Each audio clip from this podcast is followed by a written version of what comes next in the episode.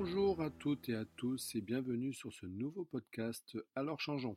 Donc euh, Silver et je vais vous parler aujourd'hui euh, d'une chose qui me tient qui me tient à cœur, à savoir nos piliers alimentaires, c'est-à-dire les piliers de notre alimentation. De nombreuses personnes n'ont pas conscience à quel point ce qu'ils mangent au quotidien, ce qu'ils font rentrer euh, dans leur corps au travers de leurs aliments, trois fois, quatre fois par jour, peut impacter leur santé, peut impacter leur vie, peut impacter leurs émotions. J'ai passé une grande partie de ma vie professionnelle à traiter des patients, à soigner les gens qui venaient pour moult qui venaient pour des douleurs lombaires, qui venaient pour des tendinites, qui venaient pour des entorses, qui venaient pour, pour plein de raisons dans un cabinet de kiné ou d'ostéopathie. Et une chose que j'ai observée qui revient systématiquement, c'était la déresponsabilisation. Quand les gens se font mal, c'est toujours pour une bonne raison. Quelqu'un va se bloquer le dos, c'est parce qu'il dort dans un lit qui est trop mou. Va avoir mal au cervical parce que son oreiller est trop gros ou trop petit. Va euh, avoir une douleur entre les omoplates, ben c'est parce qu'il a la clim qui vient lui frapper dans le dos quand il travaille à son bureau. Enfin bref, nous passons notre vie à nous euh, considérer comme des victimes et à subir, on va dire, euh, tous ces maux en se déresponsabilisant totalement. Or, il se trouve que une des premières causes de toutes ces douleurs, et nous n'en avons même pas conscience, ce sont nos modes alimentaires. Comme le disait très bien euh, le professeur David Servan-Schreiber, il est inimaginable de penser que ce que nous faisons rentrer trois fois par jour, au travers de notre alimentation donc, dans notre corps puisse ne pas avoir un impact sur notre santé. Or, sans même nous en rendre compte, nous passons notre vie à nous maltraiter à ce sujet. L'Organisation mondiale de la santé, je le redis souvent, euh, considère que presque 80% des pathologies dites de civilisation, nos infarctus, nos cancers, notre mal-être, nos dépressions, nos troubles musculo-squelettiques viennent principalement de nos modes alimentaires. Or, nous sommes euh, en France comme en Occident dans des modes alimentaires qui sont complètement déréglés, complètement dévariés et qui sont tributaires euh, de, bah, notamment de l'industrie agroalimentaire et, de l'industrialisation de l'alimentation où l'on nous dicte euh, ce que nous devons manger comment nous devons manger pour euh, soi-disant être en bonne santé, pour avoir des os solides, pour avoir de meilleures défenses immunitaires. Et donc nous passons notre vie à faire tout ce que nous ne devrions pas faire, en nous déresponsabilisant totalement et en allant jeter euh, ce mal-être et nos problèmes, qu'ils soient d'ordre émotionnel ou physique, sur notre environnement, sur ce qui est autour de nous, enfin bref, en nous déresponsabilisant. Ainsi donc, si nous souhaitons être mieux, en meilleure santé ou vivre plus pleinement notre vie, à tous les points de vue, je le redis encore, même d'un point de vue émotionnel, ben nous devons faire déjà attention à nos modes alimentaires. Alors cette alimentation euh, est, régie, on va dire, par euh, cinq piliers, qui sont des piliers immuables, qui sont là et qui vont déterminer qui nous sommes, comment nous sommes et comment nous nous adaptons dans notre réalité propre euh, et individuelle. Ces cinq piliers sont en premier lieu eh bien, tout simplement euh, l'apport hydrique des aliments. On en parle très fréquemment et euh, pour ceux qui ont déjà lu mes articles, ben, vous le savez, ce sont principalement nos aliments qui apportent de l'eau à notre corps. Donc la première des choses à faire, c'est de respecter notre corps est constitué à 78% d'eau et comme n'importe quelle structure vivante sur la planète, si nous n'y apportons pas de l'eau à cette structure, et bien forcément cette structure va avoir tendance à dépérir. Un petit peu comme un petit arbrisseau, si vous prenez un petit citronnier euh, et que vous l'arrosez bien tous les jours, eh ben vous pouvez tordre les branches, elles vont se tordre, mais elles reviendront dans leur position naturelle dès que vous lâcherez la contrainte.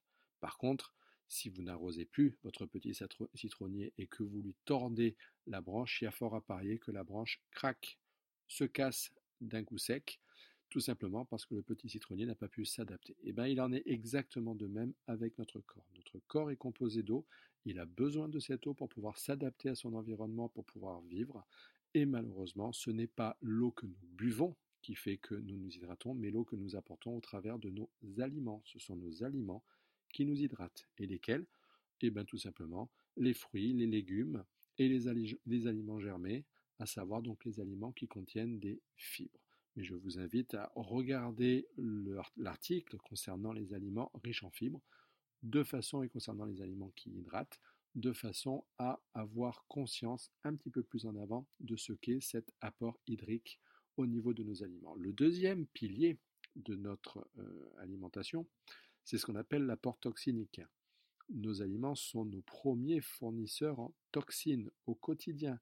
Bien sûr, d'autres euh, choses amènent des toxines, le stress, l'environnement, les prises médicamenteuses et autres, mais le premier vecteur d'apport en toxines dans notre corps, ce sont nos aliments. Et pourquoi? Ben, Tout simplement grâce aux additifs, grâce aux pesticides qui sont présents quasiment partout dans l'alimentation industrialisée, grâce aux apports euh, trop importants en protéines animales, euh, nous ne devrions pas dépasser 10% d'apport quotidien en protéines animales, comme tout omnivore. Euh, cependant, nous sommes au jour d'aujourd'hui en Occident à plus de 60% d'apport au travers de tous les apports, on va dire, qui passent inaperçus, à savoir les biscuits, les gâteaux, les pâtisseries qui contiennent du lait, du beurre ou des œufs. Voilà. Donc euh, nos aliments apportent des toxines et ce sont principalement les, les, protéines animales qui nous amènent ces toxines. Bien sûr, n'oublions pas la viande rouge, riche en acide urique, une des plus puissantes toxines qui soit, et que nous avalons quotidiennement pour certains et sans, aucun, sans aucune peur, alors que malheureusement pour nous autres humains, c'est un des premiers aliments qui va générer une détresse physiologique et qui va générer une inflammation au niveau de, différents tissus, générer, enfin bref, c'est une, une véritable source d'apport en toxines. Le troisième pilier de notre euh, alimentation à respecter, c'est ce qu'on appelle l'équilibre acido-basique. Cet équilibre acido-basique, comme tout ce qui existe à travers la planète, va faire en sorte que notre corps va s'enflammer ou pas s'enflammer. Malheureusement, euh, nous devrions, comme ben, beaucoup d'omnivores avoir un équilibre stable, comme beaucoup d'êtres vivants sur la planète avoir un équilibre stable, sauf que nous ne sommes pas du tout, du tout, du tout régulés à ce niveau-là et nous avons tendance à être trop fréquemment dans un état d'acidose du fait de notre alimentation. Pourquoi? Parce que la plupart de nos aliments sont des aliments acidifiants qui vont amener le pH de notre milieu cellulaire dans un état d'acidose, dans un état acide. Et à partir de là, nos cellules s'enflamment, tous ces process inflammatoires vont générer des problèmes d'adaptation au niveau cellulaire et c'est la porte ouverte vers la mise en place des pathologies et des déséquilibres divers. Donc nous devons impérativement respecter cet équilibre acido-basique.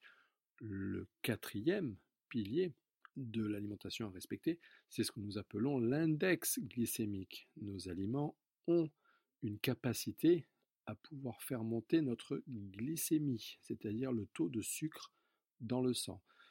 Or, plus nous avons une glycémie élevée de par nos apports alimentaires, plus nous avons un pic insulinique rétroactif, c'est-à-dire une sécrétion insulinique qui va augmenter, et plus notre taux d'insuline augmente, plus nous avons tendance à augmenter notre taux de cortisol dans le sang, c'est-à-dire notre cortisolémie. Or, ce cortisol, cette, hormone, est considérée par les scientifiques comme étant l'hormone du stress, du stress cellulaire principalement, c'est-à-dire que cette hormone va avoir tendance à enflammer notre système, et de fait, là encore, c'est la porte ouverte vers tous les process ben, inflammatoires, c'est-à-dire tendinite, euh, sinusite, colite, bronchite et autres.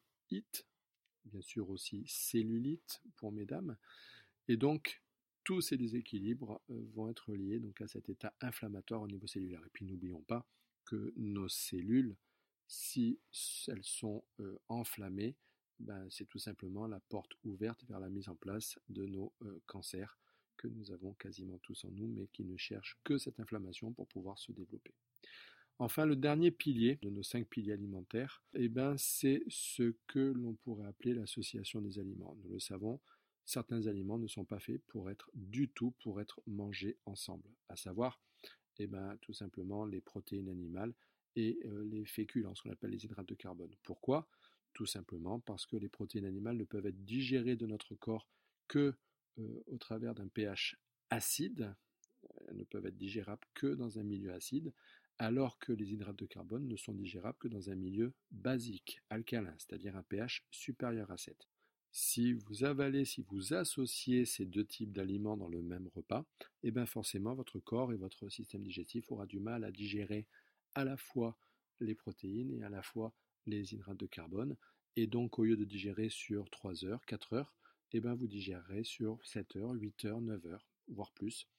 Donc, bien sûr, manger comme ça à midi, ce n'est pas trop gênant puisque nous restons réveillés toute la journée et nous avons le temps de digérer, même si ça nous fatigue un peu plus.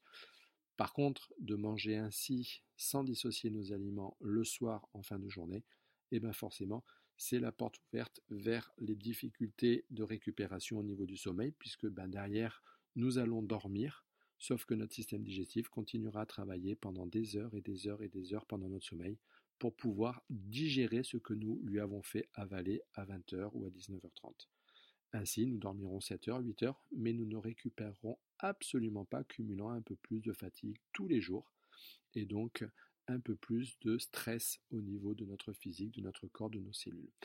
Donc vous l'avez compris, ces cinq piliers sont fondamentaux, et ce sont ces cinq piliers qui vont déterminer qui on est, comment on est, comment nous nous adaptons dans notre réalité, dans notre vie, et nous comprenons que nous n'avons besoin ni d'un coussin trop mou, ni d'un lot, d'un lit trop mou, euh, ni d'un courant d'air froid sur les cervicales pour pouvoir se déclencher des pathologies, des inflammations, des douleurs.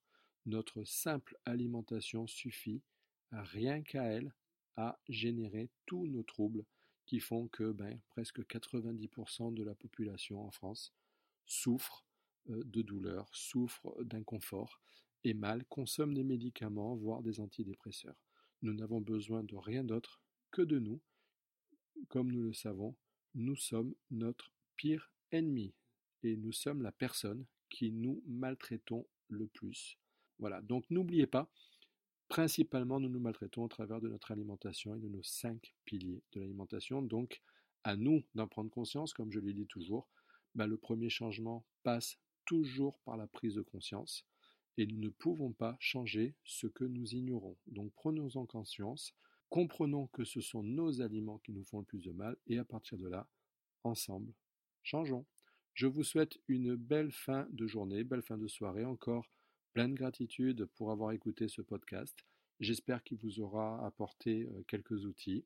N'hésitez pas à le partager, likez-le, laissez-moi vos commentaires, vous le savez, comme toujours, c'est au travers de cela que ce blog vit. Et puis je vous dis à très très bientôt pour un nouveau podcast. À très bientôt, au revoir et merci encore.